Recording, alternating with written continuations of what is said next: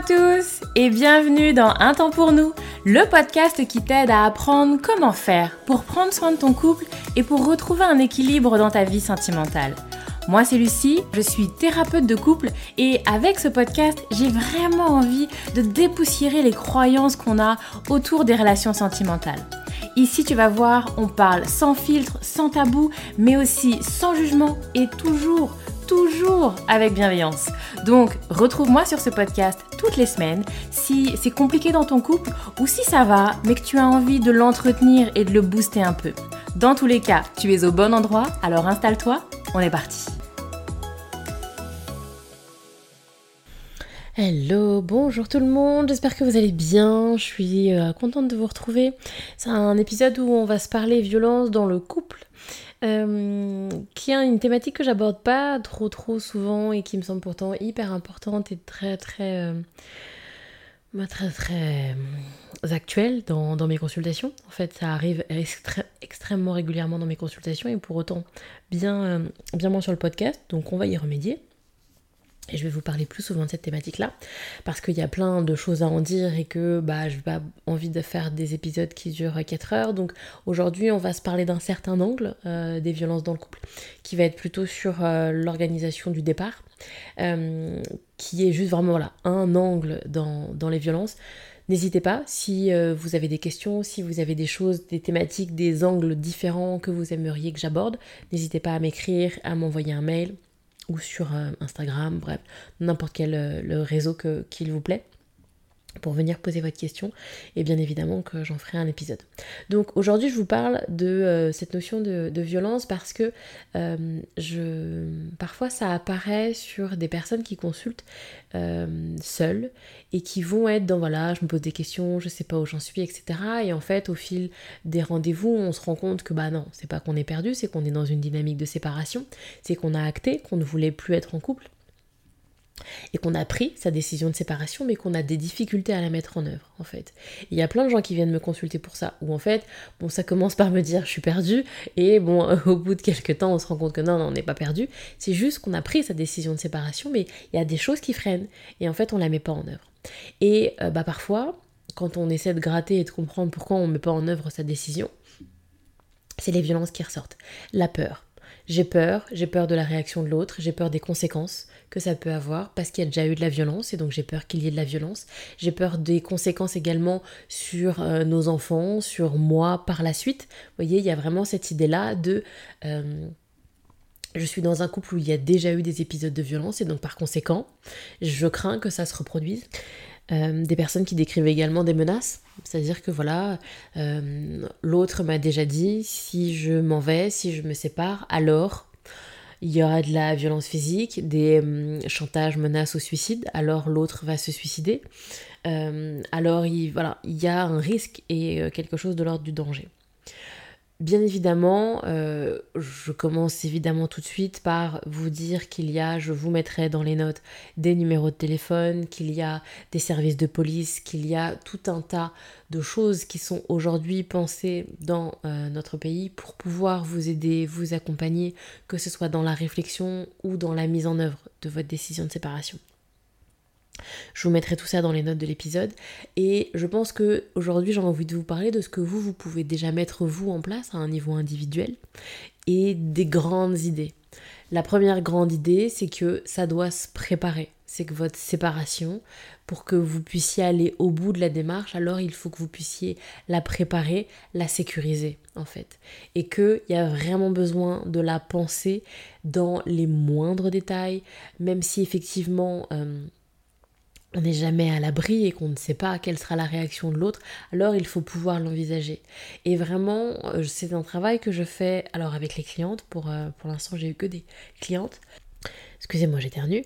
Euh, et donc, il y a vraiment cette idée de venir effectivement réfléchir pour qu'elles sentent cette notion de quelque chose qui les sécurise, en fait. Et, et donc, on va dans le détail. Et à quel moment c'est le meilleur contexte pour le dire? Pour moi.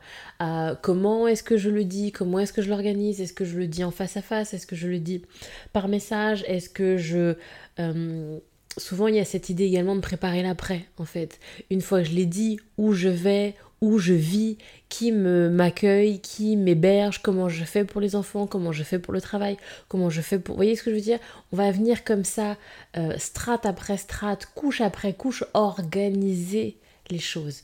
De la même manière qu'il y a toute la partie financière à organiser et à penser, comment je vais subvenir à mes besoins, etc., etc., etc. Première idée. La deuxième idée, c'est de mettre du tiers. C'est-à-dire qu'à un moment, quand la relation à deux n'est plus possible, quand la relation à deux devient source de danger, alors on met du tiers. Si cette conversation, si l'annonce de la séparation est un risque de danger, alors c'est pas la peine d'essayer de le tortuer dans, dans tous les sens, il faut mettre du tiers s'il y a un risque de danger. Et effectivement, alors soit je mets quelqu'un de mon entourage, soit je mets quelqu'un de la famille, des amis, voyez, qui vont être à proximité, qui vont être avec moi dans la maison, ou qui vont être à côté, qui vont être prévenus, qui vont rester dans la voiture, ou je fais ça dans un lieu public, ou je fais ça dans un lieu où, euh, enfin, chez mes amis ou chez ma famille, bref. Et s'il n'y a pas, s'il n'y a pas amis, famille, etc., de confiance, alors dans ces cas-là, c'est la police qui fait tiers. Mais l'important, c'est de l'avoir en tête. C'est-à-dire qu'il faut un tiers. C'est aussi une dynamique que je travaille beaucoup dans des personnes qui vont être séparées, où effectivement, de la même manière, qu'il y ait ou pas de la violence, parfois la relation après la séparation devient telle qu'en fait c'est pas pensable. C'est-à-dire que ça ne fonctionne pas. Il y a une forme d'impossibilité, de risque et de danger de euh, d'être en relation avec l'autre. Et donc il faut du tiers. Et donc je ne me retrouve pas seule avec l'autre. Et donc c'est pas la peine d'échanger avec l'autre. Parce qu'effectivement il y a un vrai risque de danger. Et il faut mettre du tiers il faut mettre du neutre. Quelqu'un qui ne soit pas émotionnellement aussi impliqué. Et là, on est sur des mesures de protection, on est sur des choses où on va venir organiser, penser, euh, préparer, sécuriser la séparation et la relation d'après. Et vraiment, voilà, c'est euh, une démarche qui peut prendre du temps pour que euh, les personnes se sentent vraiment confiantes, sécurisées et puissent y aller vraiment step by step, j'ai envie de dire, pas après pas. Souvent, parce que sinon le risque c'est alors qu'on se lance pas. Moi je le vois, des personnes qui vont me dire, ben voilà, je viens pour consulter, etc. autour de la séparation, je vous disais. Euh, et en fait on se rend compte que la, décision de séparation elle a été prise, mais il y a 2, 3, 5 ans en fait. Sauf qu'elle n'a pas été mise en œuvre parce qu'il y a plein de peurs. Et que euh, si on précipite les choses, si on accélère le rythme, alors bah juste le risque c'est que ça se fasse pas. C'est qu'au lieu que ça fasse 5 ans, ça en fasse 6, 8, 10. Parce qu'effectivement, euh, si on ne se sent pas sécurisé, s'il y a un vrai risque de danger pour soi ou pour les autres, ou pour ses enfants par exemple, bah bien évidemment en fait qu'on va pas juste y aller comme ça. Et donc vraiment j'insiste sur tout ce travail-là et sur vraiment l'importance que vous soyez aidé et là, ça peut prendre plein de formes, ça peut être des associations, ça peut être des services sociaux à proximité de chez vous, ça peut être des conseillères conjugales comme moi, ça peut être tout un tas de professionnels. Vous avez également des services de médiation, etc. Vous avez également le tribunal, des services juridiques, bref, des avocats, etc., des aides juridictionnelles. Vous avez tout un tas de juristes également. On n'y pense pas souvent, mais il y a tout un tas de points d'accès au droit et d'associations qui vont comme ça avoir des juristes qui vont donner des conseils, sans forcément avancer des frais, qui vont pouvoir vous donner des conseils vraiment détaillés en fonction de votre situation, etc., etc., etc. Tout ça, ça participe à un travail de préparation, d'organisation, de sécurisation. Et c'est ça qu'il faut vraiment avoir en tête. Bref, voilà mon l'angle que je voulais aborder aujourd'hui. J'ai pas envie de vous parasiter avec beaucoup d'éléments, c'est surtout celui-là qui me semblait important. Je répète encore une fois, si effectivement vous avez connu des épisodes de violence, si effectivement vous avez de l'appréhension, vous avez peur de la, réaction de l'autre face à l'annonce et l'après-annonce, alors dans ces cas-là, c'est intéressant que vous puissiez préparer cette annonce, préparer l'après et mettre du tiers, trouver des alliés internes, des gens connus ou des gens non connus, que vous trouviez des alliés, que vous trouvez des gens qui vont pouvoir venir faire du tiers et faire obstacle, barrière et une barrière protection, de protection entre vous et cette personne qui peut être potentiellement source de violence. Et dernier point, je m'arrête là pour parler de la violence, mais je pense que je, le réaborderai dans un podcast plus, plus détaillé. Euh, effectivement, il y a une forme d'incertitude par rapport à la violence. C'est pas parce que. Enfin, il y a quand même des idées reçues et souvent, les personnes qui ont commis des actes violents ne sont pas des gens qui sont violents H24 en fait. Pas des gens qui vivent euh, matin, midi et soir dans la violence.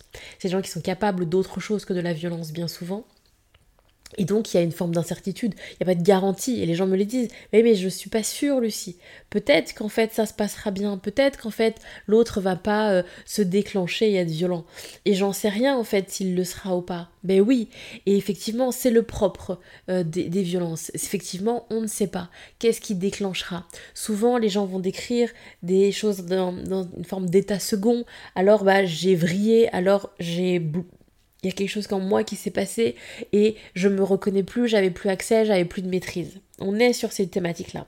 Et donc effectivement, je peux pas le savoir à l'avance. Et si on me pose la question à froid, bien évidemment que je ne suis pas quelqu'un de violent, bien évidemment que je ne vais pas faire acte de violence, etc., etc. Si on me pose la question à froid. Par contre, Parfois, certaines choses, alors je me déclenche, alors la violence arrive et effectivement, j'ai pas de maîtrise, je ne sais pas gérer et je me sens moi-même débordée et je ne maîtrise plus. Et donc vraiment, il y a une forme d'incertitude et c'est pour ça que dans ces cas-là, on est sur euh, du principe de précaution, on est sur quelque chose où on va quand même, quand bien même peut-être que ça se passera très bien, alors on organise, alors on réfléchit, on planifie, on sécurise, et puis bah, bien évidemment que s'il n'y a pas lieu d'être, tant mieux, mais s'il y a lieu d'être, alors on sent en sécurité parce que ça a été pensé et préparé. Je m'arrête là pour l'épisode du jour, je vous envoie plein de belles ondes et je vous retrouve bien vite pour un nouvel épisode du podcast.